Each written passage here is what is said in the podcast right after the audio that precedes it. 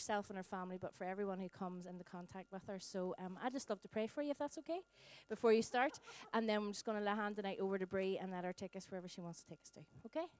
Yeah. So, Father, I thank you for Brie. God, I thank you for, first of all, your faithfulness to her, your faithfulness in every moment and every step of the way that continues right up until today, God. And I thank you for her faithfulness to you. And God, for her um, just determination to hold on to you through all the trials and all the highs and the lows of her life.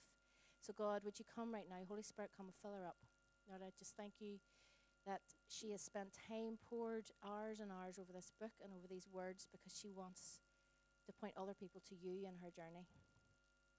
So, would you come right now? Bring peace upon her, or give her your words to say. Holy Spirit, have your way in this place.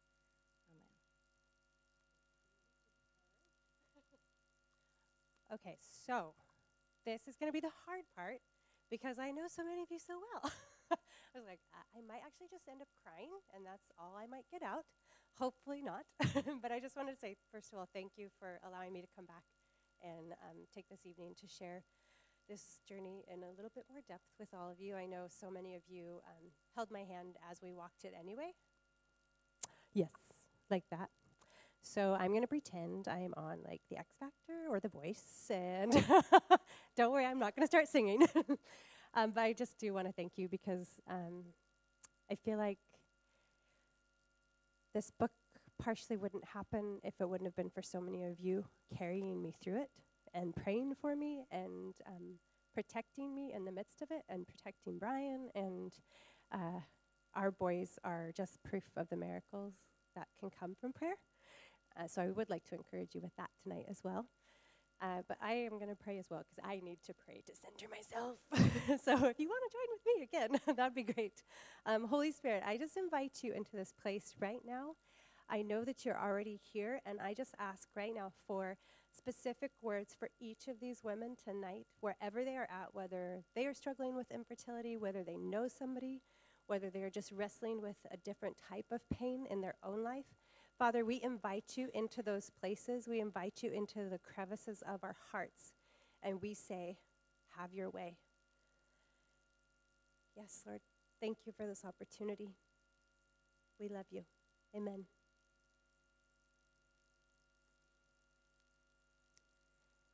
Hello, my name is Breanna, and I have infertility. I have struggled with infertility for nine years. I have lived it, ate it, breathed it, and became it. I have overeaten, drank too much because of it, and been furious more times than I can count because of it. Infertility is always with me. Everywhere I go, it's there, creeping and lurking in the shadows. This is how I actually wanted to start introducing myself, like I was in an infertility anonymous group, because as much as I tried to not let it define me, it did. I was that girl who would make a great mom, but it probably wouldn't happen for me. I was the person who friends were sad for when Mother's Day came and went. I was the person who many people had lost faith for. How hard this must be for you, they would say. And they were right. It was hard. It was really, really, really hard. Over time, my skin grew thick. I learned ways of coping which helped me to be more resilient. Hello, my name is Breanna, and I have infertility. So, most of you who know me know that my husband and I moved to Dungannon in 2004. We were kind of still, I would say we were like newlyweds, kind of that really icky little couple that's like just so lovey. Um, but we were living this adventure, and we had felt God call us to Northern Ireland, and we had finally made it, and it was so exciting. And I think um, when I got married, I hadn't planned on like when we were going to start having a family. I think I just expected that we would. And I think that's like a lot of people when you get married, it kind of is just like ticking the boxes. You just think, okay, we get married, get a few things set up, and then we'll start having our family. So when the time came that we felt we were ready, we started trying. And um, we tried for about a year and started thinking maybe something isn't working or maybe it's not right or maybe we just don't know how to time this thing right. so um, we made an appointment uh, with a doctor in Belfast, and she basically told us that we would not be able to get pregnant on our own outside of IVF. Um, she told me I had PCOS, and um, she was a lovely doctor, but her bedside manner was not as lovely, uh, to say it politely. And I got really angry. I, um, and if you know me, you know that I can be very stubborn when I want to be. and I got really stubborn, and I just went away from that appointment um, really angry and really sad, but also determined to prove her wrong. I was uh, ready to go and just try anything and everything to make it happen and to show her that we could do this without her help. So we started trying different types of treatment. We started trying herbal supplements. We, uh, for Brian and for me, I remember uh, Brian has a really bad gag reflex.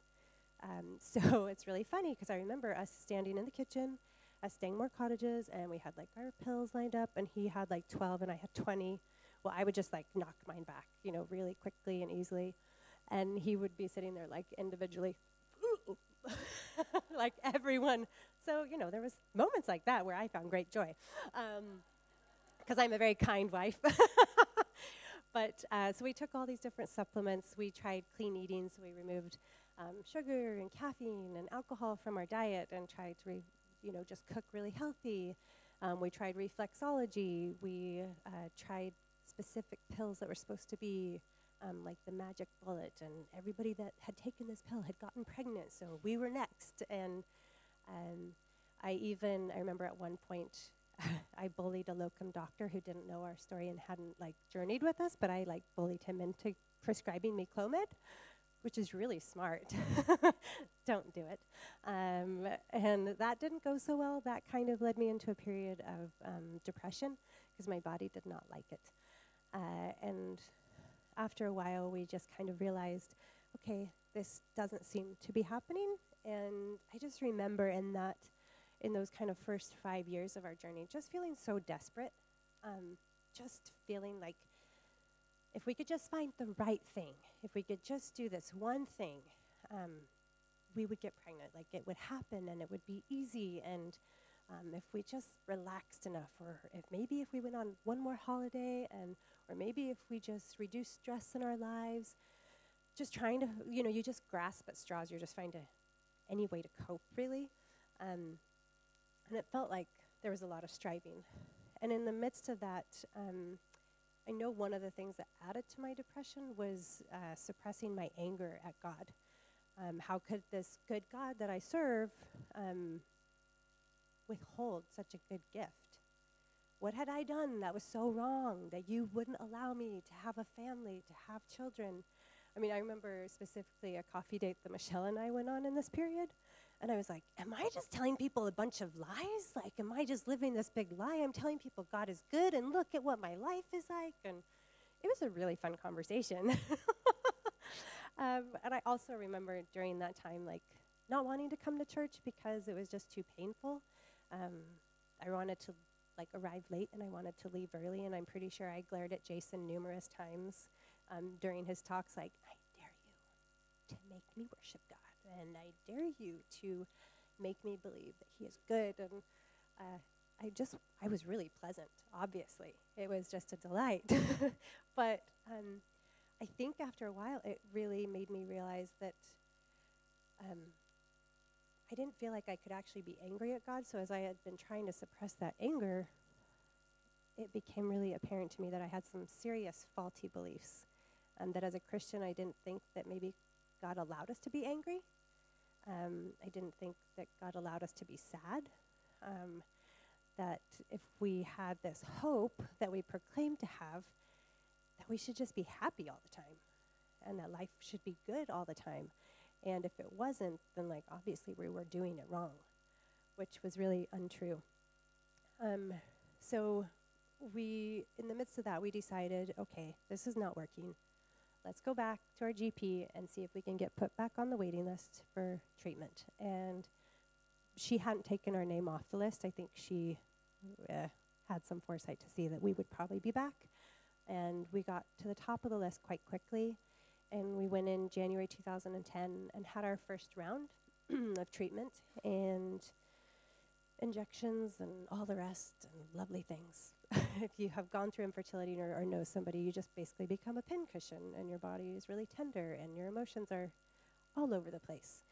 Um, but I remember Brian had a ski trip planned and he was gone, and I was at work when um, my period started.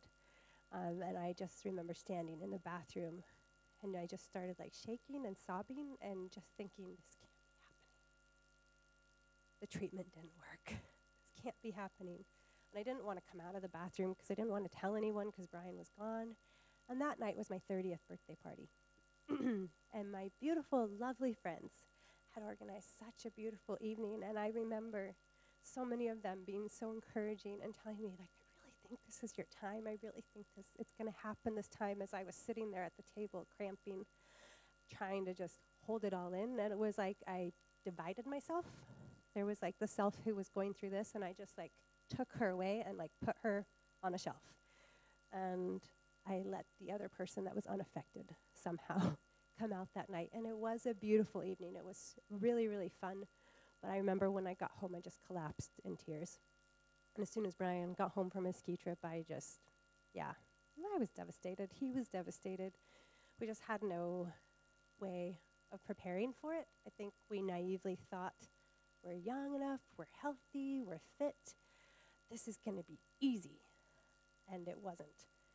Um, so on that trip, I, the next, like I think the next week, to make up for him being gone, he took me over to London to see Phantom of the Opera. It was one of my dreams. I was that annoying person in my university who would sing the soundtrack down the halls. um, hi, Rachel. Uh, but it was really sweet because at the time we kind of just drew a line in the sand and we said, okay, enough crying, enough tears for this round. Um, and in that chat, we also said someday, if we do manage to get pregnant, which we hoped we would, that we would share our story in a book. Um, so that was the first kind of planting of the seed. Come the summer, we had three embryos left that were frozen. Uh, we had kind of thought, okay, maybe let's do it. We don't want to leave them frozen for too long. We went into the, ch- the, the, second round of transfer. Um, I think we were more hopeful even I think we felt like a little bit wiser, like, okay, we know what to expect. Um, the procedure was going to be easier because I didn't have to inject my body with anything. My hormones weren't going to be out of whack. I had gone into hyperstimulation the first time and everything was swollen and bloated, and this time I didn't have to do that. So we just thought, okay, we're in a much better position. And the transfer went much smoother because they had mapped out my womb first time they rammed the transfer uh, needle into my uterus, which was lovely. but this time it just was, su- it was really super simple and it felt so easy. And um, again, we had hope, and I think everybody else around us, again, hope was rising, and we just thought, yeah, this is going to happen. And I remember so many times saying, God, when we get pregnant, would you please speak to me in a dream? Because I think He does speak to us in dreams, and I still believe that. Um, but that morning, I woke up from a dream that we had taken the test that morning and it was positive. And I think I was just like, oh, it's happening. He's spoken. It's going to be a positive. Went into the bathroom and took the test and it was negative. Um, and I remember standing on the steps of our door, of our front step, and just collapsing into Brian. And we gathered all of our things and we went straight up to the North Coast. I didn't want to see anybody, I didn't want to talk to anyone. And that round felt significantly more full of sorrow. Um, I think the emotional toll of the first failed transfer just came up again, and it felt like we were reliving a nightmare. And I remember um, reading a lot of books, I remember watching a lot of movies while we were up there because as soon as I stopped doing anything that was dra- like distracting me, I just started sobbing. I would just like uncontrollable sobs. Um, and it was just too much. I remember going down to one of the rocks at Portballintrae, and I put in my headphones, and my brother in law, who's a, a sweet, sweet man, he had written a song for Brian and I, and I put the song in my ears, and I just started sobbing on the rocks, and I just said, God, I can't do it anymore. I'm done. I'm just done. So at that point, um, we decided to take a break. I just said, it's not going to happen. Mm, I can't keep going. I can't keep doing this. The emotional roller coaster.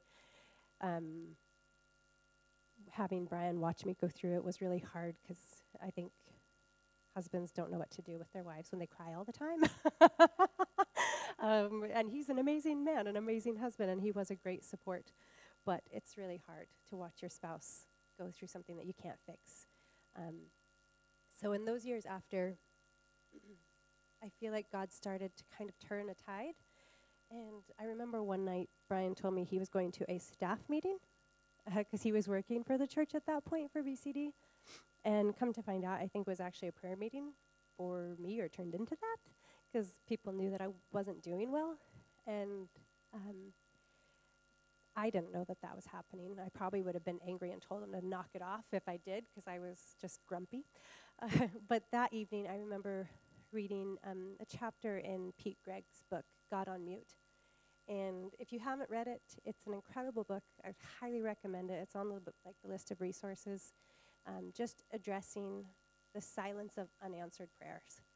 Um, and all of us, no matter what stage or season of life you are in, will I think we all will have experienced at some point some type of unanswered prayer. Um, but I remember reading through the first chapter, and he just said, uh, Do you believe God is good? And I just remember shouting and screaming, No, I do not believe you are good. Yes, I said that to God.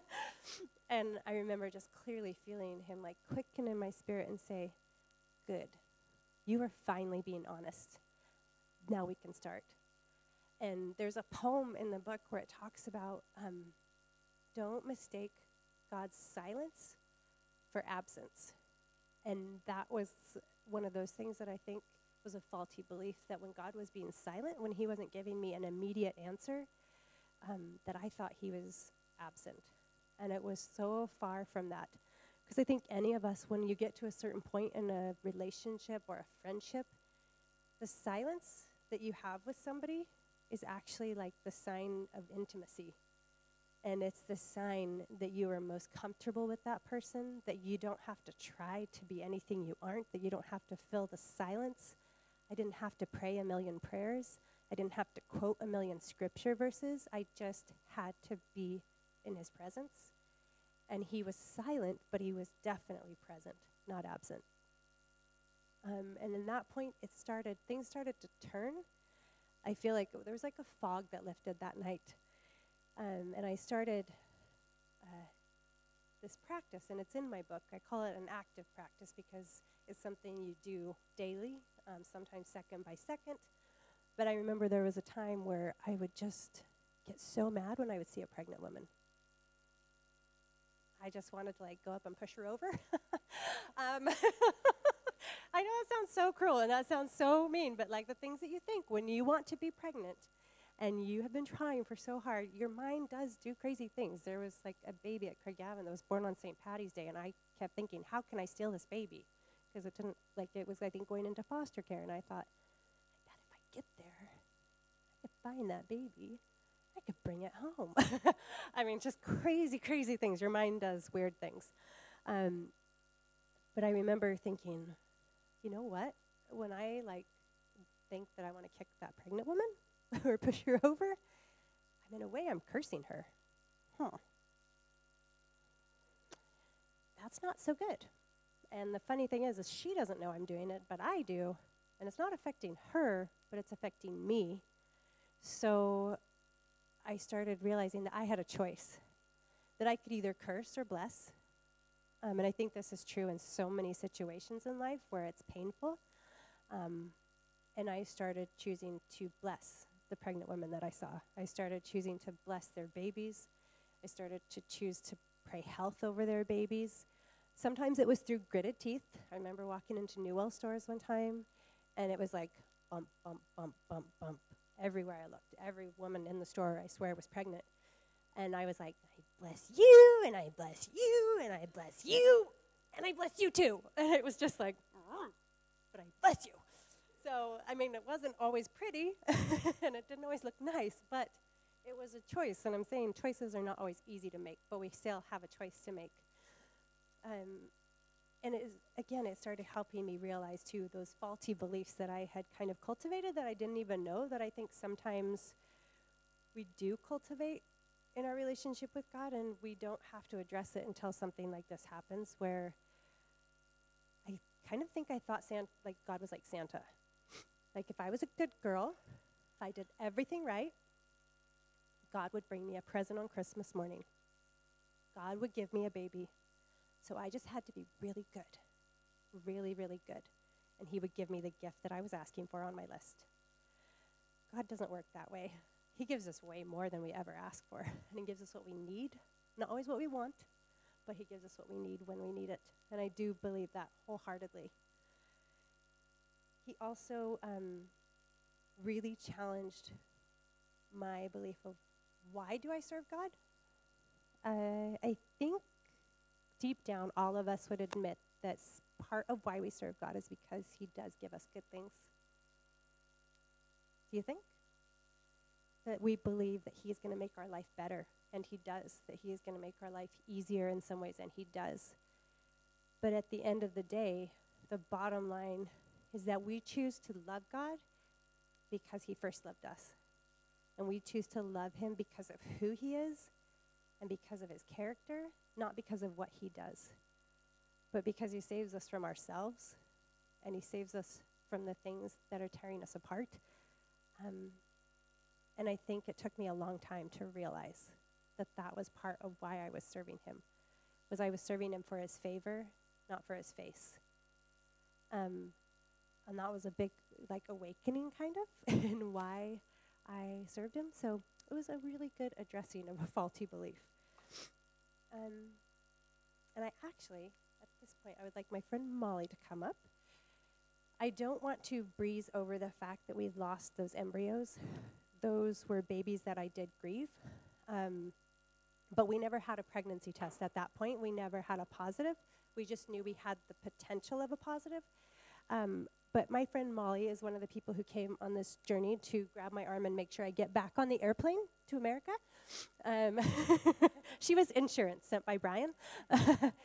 um, but Molly has actually gone through two miscarriages, and she did have that positive test. And I want to acknowledge that tonight that that's a different kind of loss. It's all loss and it's all grief and it's all pain. But I really wanted her to speak into that point because I think there might be somebody here or more than one person who has experienced a miscarriage, and I want you to be encouraged tonight too. Thank you. Um, I've known Bree since university, and I am very proud to wear the badge of Molly's American friend or Bree's American friend when I'm here. So thank you, just all of you, for welcoming me with such open arms, and uh, it's just been wonderful. But um, my story actually starts when I was a little girl. Um, my parents had me and then struggled with secondary infertility for about six years, and I was old enough to remember all of that um, and remember all the labs, all the doctor's appointments, my mom just in agony and grief, and my parents just grieving over three miscarriages and four lost babies. Um, and so they really decided that, okay, this is where um, God wants us, one fantastic child. Um, and so they stopped trying and they got pregnant with my sister and they got pregnant with my brother. And I thought, oh, such a great story. My parents' story is an incredible story of God's testament. So when I got married um, and we decided to start a family, we got pregnant with our, our first, and he's uh, wonderful. Um, and then we got pregnant again. And um, I remember going in for my uh, eight week scan, and I had been feeling sick up until that point, but I didn't feel sick that morning. And I was like, oh, it's good. I'm just, you know, it's a good day. I've got all this figured out, and I'm not feeling sick. But in the back of my head was this, huh, I, I don't feel sick. That's not necessarily the right thing. But it can be different for everybody. Um, and I just remember thinking, that's not my story. So we went into the scan you know, and we were chatting and it was happy. And I'm a nurse, and so I've seen a fair amount of scans. And so I knew, and I'd had a baby before, so I knew what I was looking for. Um, and uh, she put the wand on my belly, and this fantastic outline of a head and arms and legs was there. But in the middle, there was nothing. There was no heartbeat. And there becomes this like deafening quiet, but it's loud quiet in the room. Um, and I had tears streaming down my face. And um, the tech then walks you to this room as you walk through this office with all of these bumps surrounding you. And I'm trying to hold it together because I just want to cry out and just scream at God. Um, and I think looking back, I was really angry because I said this wasn't supposed to be me.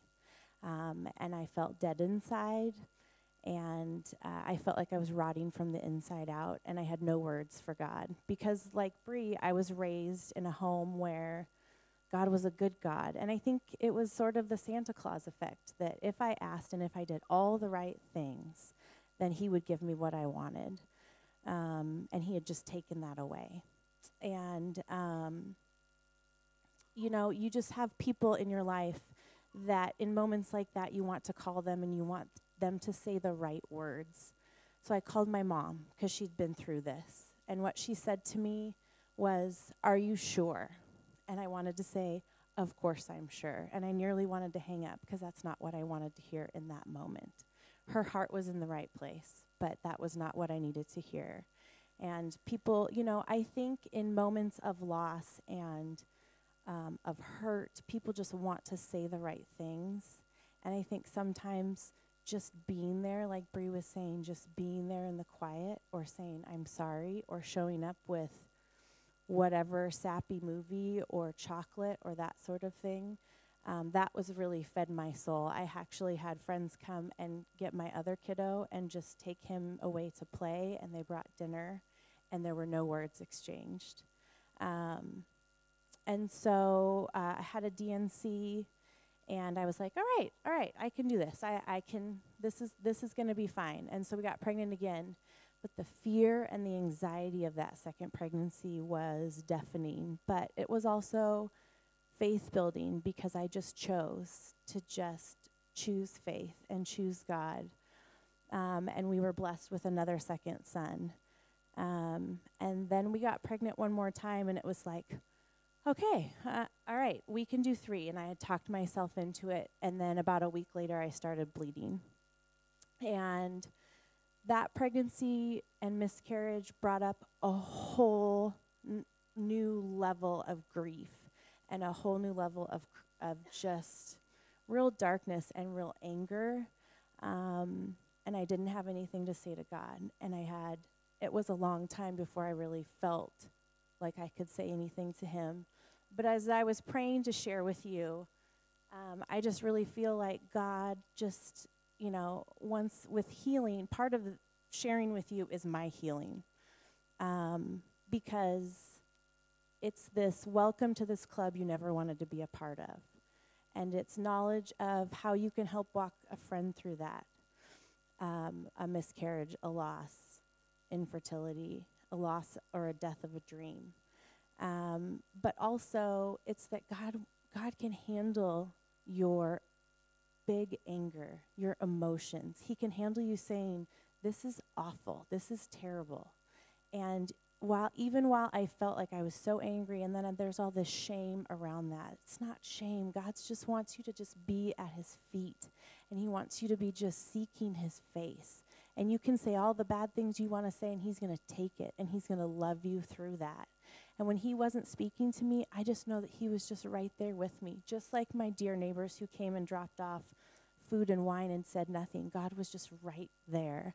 And looking back in that, I can see that. Um, but also, I think um, God just also is so gracious in that as well because um, He's always really spoken to me in worship, and I was um, not in a great place. Um, but was worshiping at church, and you know, normally I raise my hands, and but I just I didn't I didn't have it in me, so I was closing my eyes and just trying trying to be in the moment and trying to seek His face, and um, I got a picture um, and this picture was significant in that with, ev- with both of my sons, um, I had the picture of carrying my sons up to the foot of Jesus and laying them down and walking away because ultimately they're His first. And um, so, in this picture that I got, um, was Jesus on the throne, and he's sitting on the throne, and he's got two babies in his arms that were the ages that my miscarriages would have been. And they were waving at me, and they were saying, We're okay, Mom. And it was just like balm for my soul. It was this God seeing me and my hurt and my pain, and that those babies mattered, and that those babies are mine, and they are in heaven with my Heavenly Father, and um, I'll get to see Him one day. Um, you know, and I think it's not something I ever would want to go through, but um, it's just, it's now I can use it just to help others. And, um, you know, I think Bree was just in all of her graciousness as I walked through this. She listened, and she and Brian came over probably about two weeks after our first miscarriage, and I was just, how do I tell her? And I just, you know, but she's one of my friends that's family and a best friend. And so I told her, and she sobbed with me. And then we were driving in the car, all four of us, and I told Brian, and we all sobbed, all four of us, and that, you know. And then she came over and and saw my kids after they were born, like within weeks. She gave my oldest son his first bottle, and to know what she was going through and that she loved my kids with a real love. And here she is holding my first baby and just pouring out on him and loving out on him. Just, I think that helped give me strength.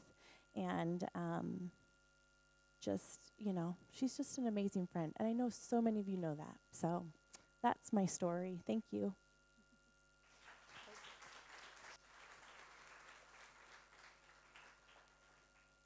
Thank you, Molly, for being brave. Um, I think anytime we share the pain that we go through, um, it requires bravery and it requires courage. Welcome. um, and going through a miscarriage is no easy thing, as Molly knows, and as some of you might know. Uh, but let's move forward. So, after that second round failed, uh, and God began, I would say, I don't know, changing the point of view, changing the perspective. Um, I threw myself into a lot of things. I, along with the active practice of choosing to bless people, I started choosing to see the benefits of my life without children, which some days I really didn't want to. I all I wanted was kids. Um, but if a friend had a baby that had been up all night, um, crying or being sick or something, I would say, "Well, I got a great night's sleep. I didn't want that great night's sleep, but I tried to thank God for it anyway. Um, I took it as a time to focus on other things that I felt God had called me to, because I think when you have infertility, it feels like that area of your life, somebody has just gone, pause, and you just see everybody moving forward. And I didn't want the rest of my life to feel like somebody had pushed pause. Um, so I ran my first marathon. I learned to play the guitar. Um, Jason and Michelle kindly let me open the press. I remember having the conversation with Carol when we came up with the name. Um, and these were other dreams that I had. And I think God re- began reminding me you have a dream of being a mom, and that's not happening right now, but I've put other dreams in you too. And you can pursue those dreams right now. And it just, it almost felt like this little um, almost like a little necklace or something, like just this little token treasure that was like a secret between us where I felt like he said, I see you. I see you. Um, and if you've gone through infertility or know somebody, that's one of the hardest things that I struggled with was, do you see me, God? Do you really see me? Do you see all these tears? Do you see all this heartbreak? Do you see all this pain? And it was in those moments where I felt like he just kept whispering, I see you. Um, and we we decided after we had been here a decade that we wanted to kind of reevaluate. We felt like our jobs were coming to a natural close, and um, we wanted to invest in our families. We didn't want them thinking we had ran away from them to Northern Ireland for 10 years because we didn't like them, uh, which was not true. We loved them and we loved our times with them, so we chose to go back to the States and invest in them. And in those in those few first few weeks, um, our plan was to be there about three, four months maybe. Um, and it wasn't on the agenda to go through another round of fertility treatment. Um, I don't think either of us thought we were ready for that. but within the first few weeks, I just felt a real urge, a real sense that um, I think we should try. And we reconnected. Brian was in Alaska and I was in Idaho, and I flew up to meet him. And we were sitting on his mom's deck, and we just said, okay, let's look at the past 10 years. let's evaluate everything that's happened. What is still a desire and a longing in our hearts? And we both couldn't deny the fact that we still wanted to try for a family. So we contacted a clinic in Idaho, where I was from, and the ball just began rolling. Um, family and friends joined with us um, both through prayer and through financial support. And Brian's mom released inheritance money to us, and we were able to cover the full cost of the treatment. And in America, that's not cheap. But it felt like all these people who had been carrying us emotionally um, continued to carry us. and it just felt so peaceful. It felt so different than the first two times that we had done transfers and gone through the treatment. That those times felt like we were desperately like grabbing at things like, just come on, just please, just please. But this time, it was just peace. Um, and I think it was partially because in those next few years before that point, we really began to pursue God and His face. We weren't looking for just the product of His favor, we were actually just looking for Him. And that's what we found. We found Him, we found His grace, we found His presence. And I remember the night before we went in for the transfer, um, or for the egg collection, I think. and I remember Brian and I laying in bed and we just started chatting. I don't even know what it was about. And then we started laughing. And we just couldn't stop laughing. And it was just so different than the times before. The times before had felt so tense. I was so nervous. I struggled to sleep. And that night, it was like just joy and peace. And we knew that we had done this. And if it didn't work, we would be okay because we had God. I know that didn't mean it was going to be easy if it didn't work. That didn't mean we wouldn't sob and we wouldn't be devastated again. But we knew that we would be okay. And that was a great place to be at. um, so we had the transfer. And this time, another gift that God gave us during that time was that we were with family. Because we had been here the first two times, our family had to grieve from a distance. And that was so hard for any of you moms out there to watch a child go through this, whether it's your son or your daughter. That's really hard. And I remember I was not so receptive to anything that either of our moms wanted to say to us. um, I was not very gracious during those times. I didn't want to hear anything that they had to say. and all they could do was pray for us, which was really valuable and what we needed. Um, so we went in, we had the transfer, and then we held our breath. uh, and we just we just walked through those next kind of 10 days kind of a little bit like what do you do now um, it's always the weird wait that you don't know what to do because you can't rush it and it feels so slow but yet you're like diagnosing every little move of your body you're like what was that what was that was that gas or was that a bubble or was that you know, oh is my boob sore or did I just bump something? I mean, you just, you, everything, your mind is like, going overdrive. Um, we went over for bloods one day. They have you come back the next day. They don't tell you anything at that point. So you're just sitting there, like waiting and waiting. You're like, okay, we're going to see you tomorrow. All right, bye. Come back the next day, and they took the second round of bloods and they said, okay, we'll call you sometime today. We're really busy. You'll probably not hear from us until about five or six tonight. And I was like, oh, oh my gosh, are you kidding me? It felt like, oh my gosh, we've waited this long and now you're torturing me with more time. Okay. So we thought, well, sure, let's just go fill the day with fun stuff. So we went to a coffee shop, one of my favorites in my little hometown, And we sat down with our coffee, and the phone rang. I was like, Brian, it's the clinic. They're like, no, no, like it shouldn't be them. I'm like, it is. So we're like, okay. So we answer it. We're like, is this a good time to talk? And immediately, like, because of the past, you're thinking, something's wrong. That's too quick. So we stepped out of the coffee shop because it was super noisy, loud, and bustling. She's like, Are you ready for your results? And we were like, What? We were just there 45 minutes ago. And they're like, Yeah, we know, we know. I'm like, Uh, yeah, we're ready. So we got really quiet, held the phone out on speakerphone, looked at each other. And then she just said, You're going to be a mommy and daddy. And at that point,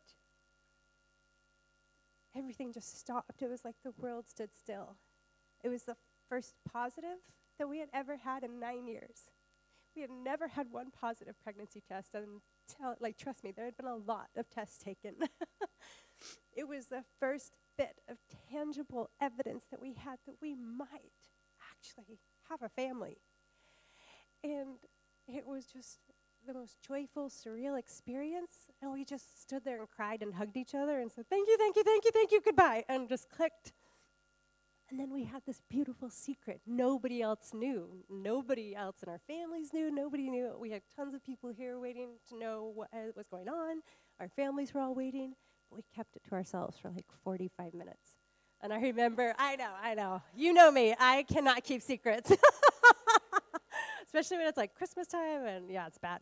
Um, but we kept it to ourselves for a whole 45 minutes, and we went to an Urban Outfitters, and I remember we were walking down the aisles, and like he kind of went to the men's clothing, and I went to the women's clothing. We'd just be looking, and we'd like, I mean, it just was that moment of like, we have a secret, and it's an amazing secret, and nobody else knows. And then we went to a Target and connected to Wi Fi and called like all of our family and told everybody. well, on his side. And then we told my family that night. Um, and then we told everybody in Northern Ireland like at midnight uh, and stayed up till about three in the morning having all these lovely conversations. But it was the first time that we actually had tangible evidence that something might be coming. And then on Valentine's Day, they brought me in for the two week test afterwards to see if both embryos had taken. And on Valentine's Day, we saw two wee embryos and like two wee faint heartbeats. And my mom was there with me because Brian had gone back to Alaska, and her and I just held hands. And we just cried. And the whole clinic was so sweet. They were like, This is the best Valentine's Day gift ever. and I was like, I know. Like, what a lovely thing to show love is like two embryos. Oh my gosh. So uh, it was just so beautiful in that moment. It just felt like another little gift to have it on Valentine's Day. I mean, it's just a holiday, I know. But it just felt like this sweet gift from God. Like, here's my gift to you. Um, and I saw you, and here it is. Uh, so we got on the plane and came back to Northern Ireland. And um, it was a beautiful pregnancy. It was lovely. Outside of getting my appendix out at 16 weeks, that was not so lovely. My husband's compassion in that moment was not so lovely. It's like, oh, I had this this summer. It's really bad. You feel like you're dying, right? And I was like, uh-huh. He's like, I think I'm going to go sleep next door because I don't want to get it. so he went and slept next door at our neighbors. Uh, and I laid on the couch in pain and eventually went and found out, oh, yeah, I needed to get my appendix out. Uh, which another friend had happened to her too, but which I didn't even know you could have a thing like that happen when you're pregnant. Um, but it was just in that moment during, um, like before they like wheeled me in for surgery, I just remember having such a peace that I knew was only from God because I thought we wouldn't get this far without Him. These are His anyway. These babies are His. They're just gifts from Him. They're just on loan to me. Um, and I just went into the surgery a little bit nervous because I knew I was going under anesthesia and they were going to cut me open. But I just was like, well, it's either this or none of us live. So, so I think we'll do it. so we came out and it was all fine and went on bed rest. And then on the 1st of September, Kedron and Cohen were born via sunroof. and it was just, yeah, I, I mean, I can't even describe the undone feeling of seeing my own babies, of holding them in my hands and looking at their hands and yeah, it just felt like all the years it was like God said, This is my double portion for your sorrow. This is my double portion of abundance. And I know I'm not saying that that will be everyone's story, but it, that's what it felt like to me. It felt like what the years that the enemy took, I'm just giving you back. And the things that he stole from you, I'm giving you double. Um, it was just incredible. Um, and I think not everybody has to write a book about their journey through their pain. But for me, I wanted to do it partly because, like, the selfish reason is that it was really cathartic. I mean, I cried floods and floods and floods of tears through writing this, and it was just healing, just going through it over and over and over again. But the other part was, I think, we struggle to make sense of our pain, whatever kind of pain it is. And when we share our stories, it brings purpose to the pain when that pain and sharing that story helps somebody else. And that's why it's so important to share our stories. Like I said, you don't have to write a book, you don't have to do it on social media. But if you have a friend that's going through something hard, you can share what's hard in your life too. And that is like that vulnerable place where people can meet each other. And it's the honest friendship um, that you need. And I wanted also for people who do struggle with infertility or are struggling or who have, I wanted to validate their feelings because there's so many things that you go through with infertility that make you feel like such a crap person. You don't like yourself, you don't like your attitude, you don't like what it does to your heart, but it's pretty normal. Um, it becomes your 24 7 job. You can't stop thinking about it. No matter what your work is, your dreams are filled with it. Um, it makes you angry, it affects your marriage, it affects your relationships with people, um, it does affect your work, and it can affect your health. Um, and I wanted people to know that all the things that go along with it, that that's okay. You can be honest where you are, and you can be honest in sharing that.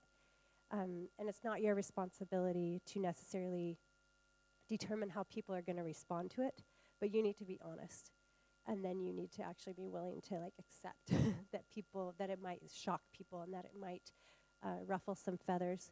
But that's where that like honest open communication comes into play and where the true relationships begin. And i wanted for those people who haven't gone through it to maybe have a little bit more understanding or grace for people who were going through it. Because it is really hard.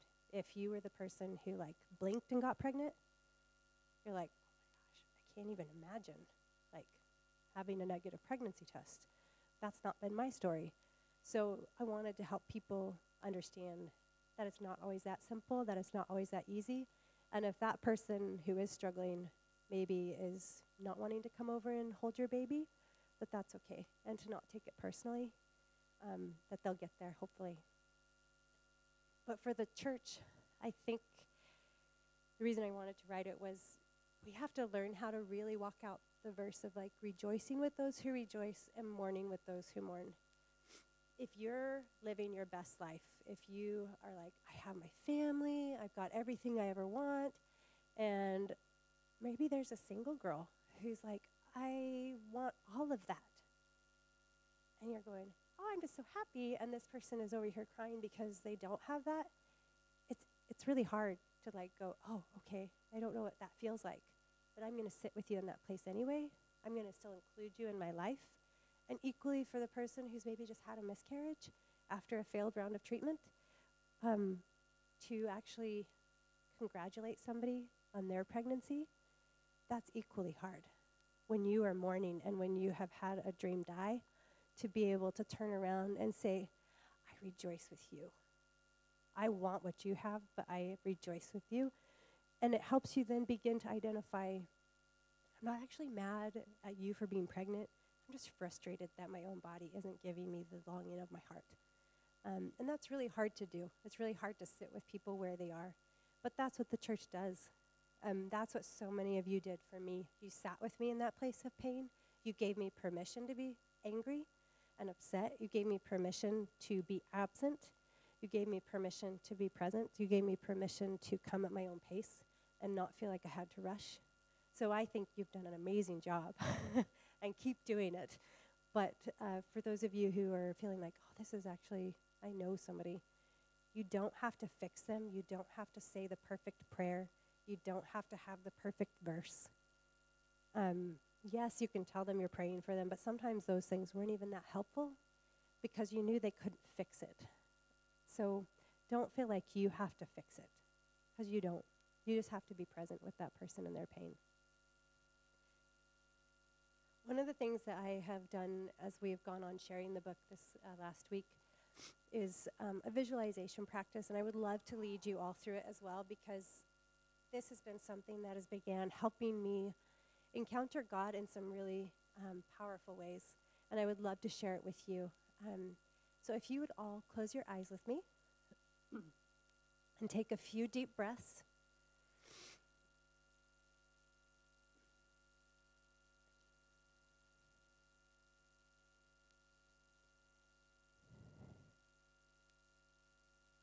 And let yourself just get quiet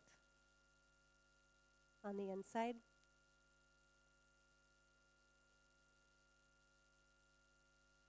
Now, for every person in the room, um, I want you to imagine uh, a word that would describe either a painful situation that's in your life or a difficult situation that you're going through, but just pick one word that would kind of um, signify that situation or whatever it is that you're struggling with. And I want you to hold that word in your hand. And I want you to look at it and acknowledge it. Then I want you to imagine that there is a table and two chairs in a room.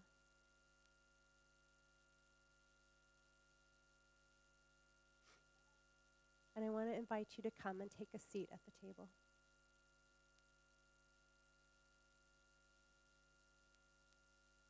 Now take that word that you have picked, and I want you to set it on the table.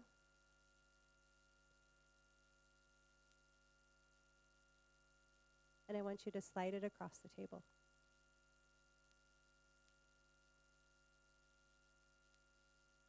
Now I want you to imagine that Jesus has stepped into the room with you.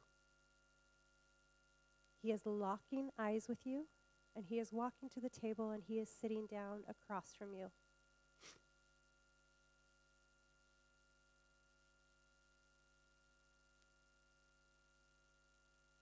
Now, Jesus takes your word and he puts a different word on the table.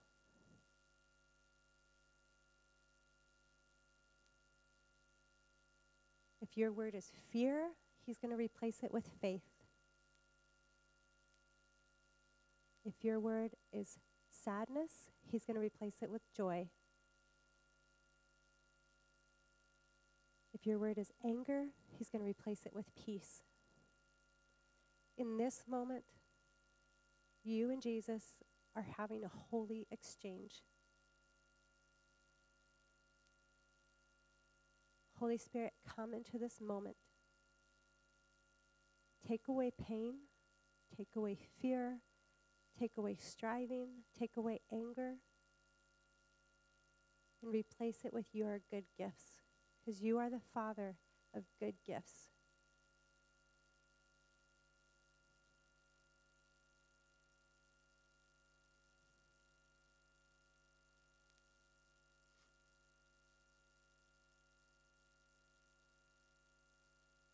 Okay, you can open your eyes. Proverbs 13:12 says that hope deferred makes the heart sick, but desire fulfilled is a tree of life. And I think some of you maybe have come tonight with hope that has been deferred. That's been the word that has come up continually is hope amidst all this. And I know why, because this kind of stuff, our pain, it does defer our hope and it does make our heart sick when we see our hope shattered. Um, but tonight, whatever the word was that you have brought to the table, I believe that Jesus does want to give you hope as well as whatever else he spoke to you personally. In closing, I just want to read Romans 15, 13, and then I'll pray. Now may the God of hope fill you with all joy and peace in believing so that you will abound in hope by the power of the Holy Spirit. Father, we thank you for this evening. We thank you that you see every heart here and Father, I thank you for the seeds that you were planting in hearts tonight that will grow up into amazing trees. oaks of righteousness, Father. And Lord, I thank you for hearts that have been broken, that you are mending. Um, I thank you for hearts that you are holding in your hand that have previously been crushed. I ask that you would breathe new life into each person here, breathe hope into our hearts again. We love you, we thank you, and we say yes to you tonight, Jesus. Amen. So I'm going to pass it back over to Denise. Um, I think there is a ministry time. Um, if anybody wants, there's people here who would love to pray with you. I would love to pray with you. Um, and please stay as long as you want.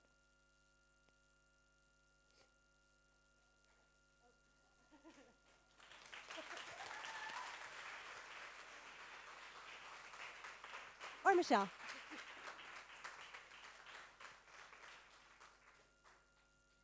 Thank you so much, Brie. That was um, powerful. And you just need to move back. okay. okay. I've already sent your, your husband a message while you were speaking and said, okay, it's time to come home. Now, enough of this nonsense. No, I will. I'll send it to your mum later.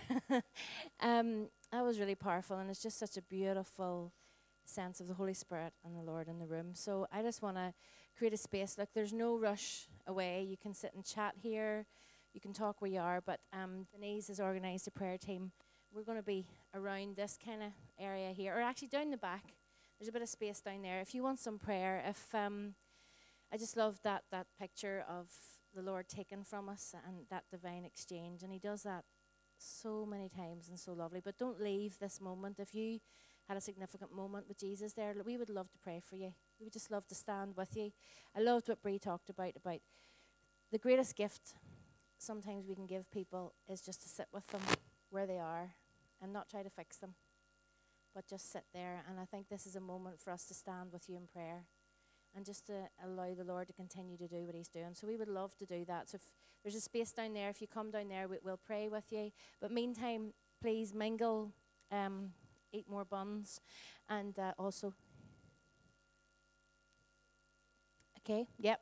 There's resources here that uh, Brie has recommended that are great, and if you want to take a wee photograph of them so you can go away, we don't have any of them printed out, but if you want to do that or take a wee note of them, we can highly recommend um, these books. Of course, Brie's book we highly, highly recommend. Let me just show you it. Just like feel like I should. Yeah, book, um, and they're for sale over here um, as well. If you want to. Um,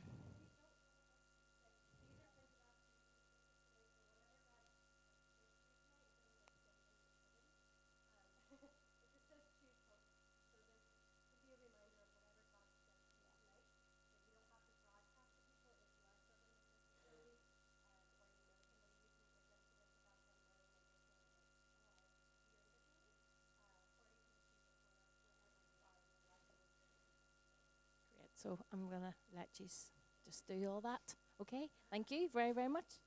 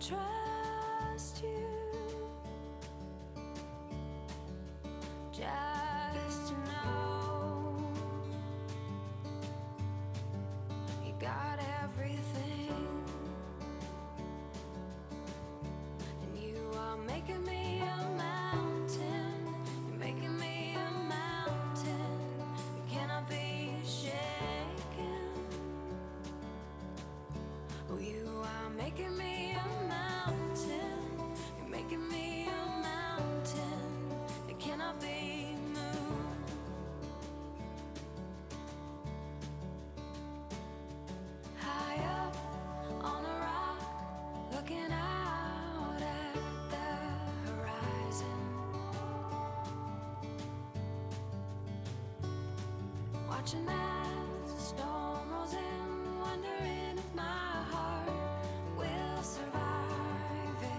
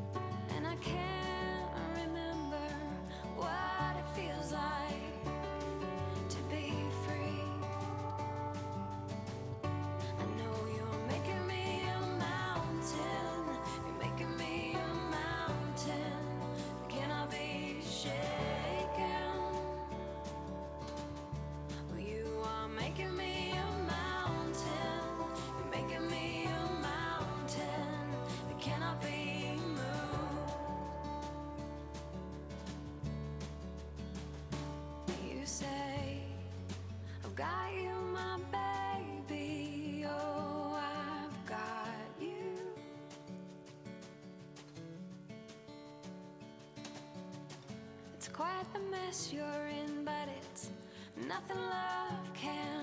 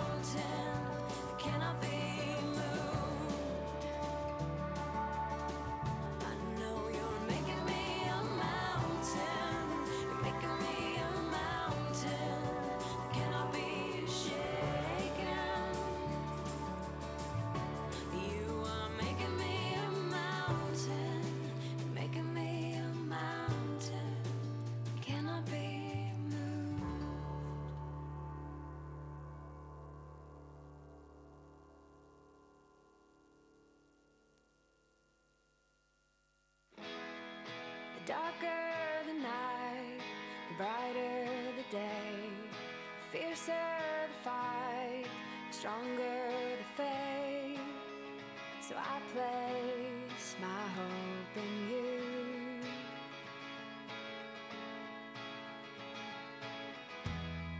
The deeper the sin, the stronger the blood, the more to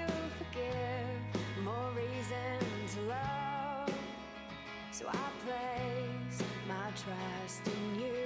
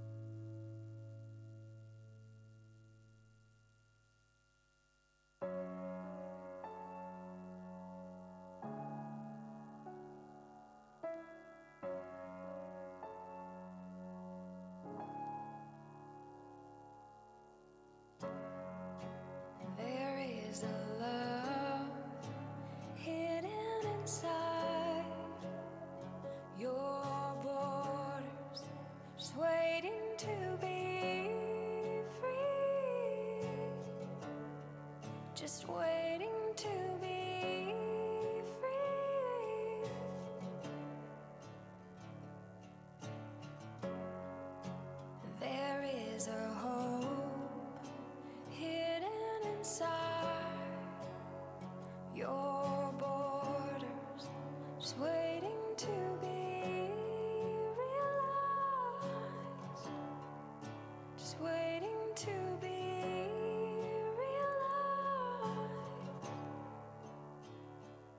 So keep hoping, St. Francis, you'll be a free man yeah. You'll see the sun shine.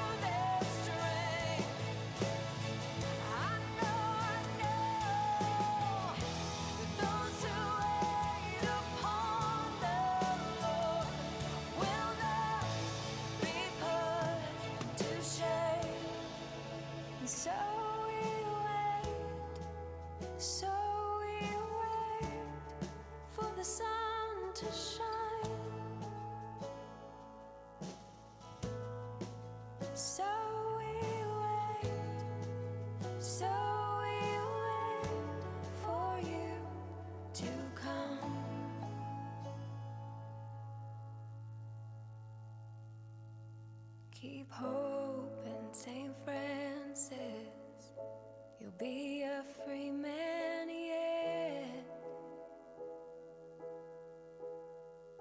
You'll see the sun shine again over your city.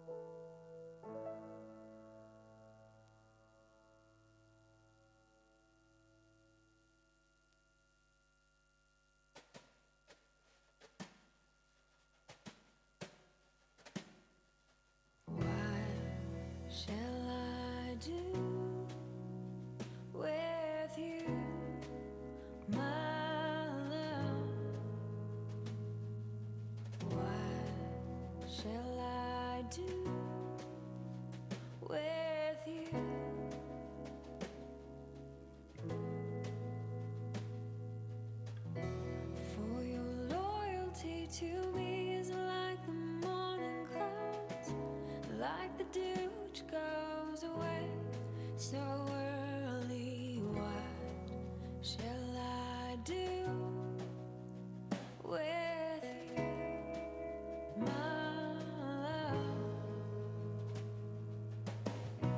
You keep bringing me sacrifices to ease your mind, but it's your heart.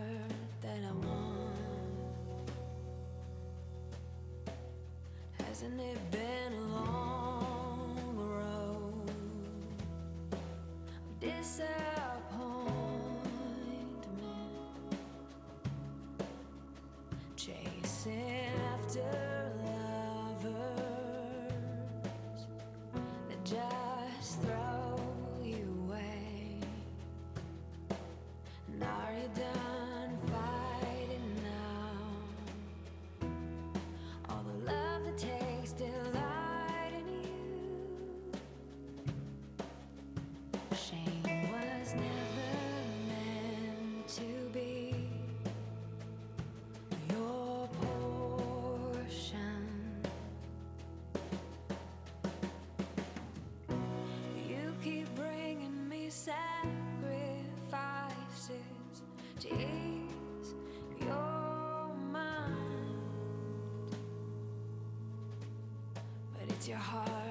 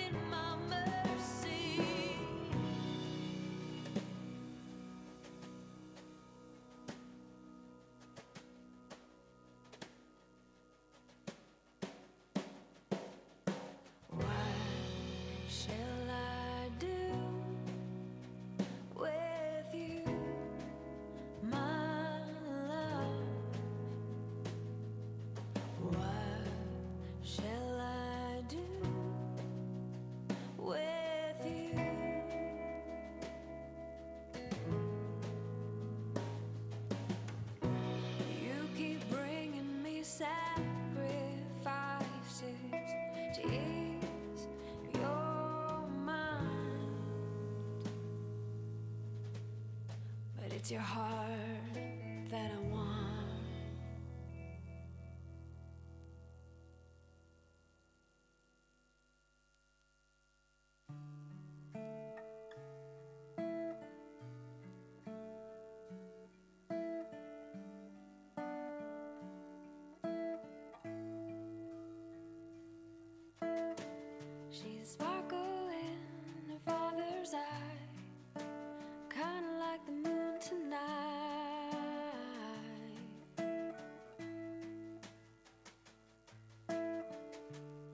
destined for divinity. proportion is as pure.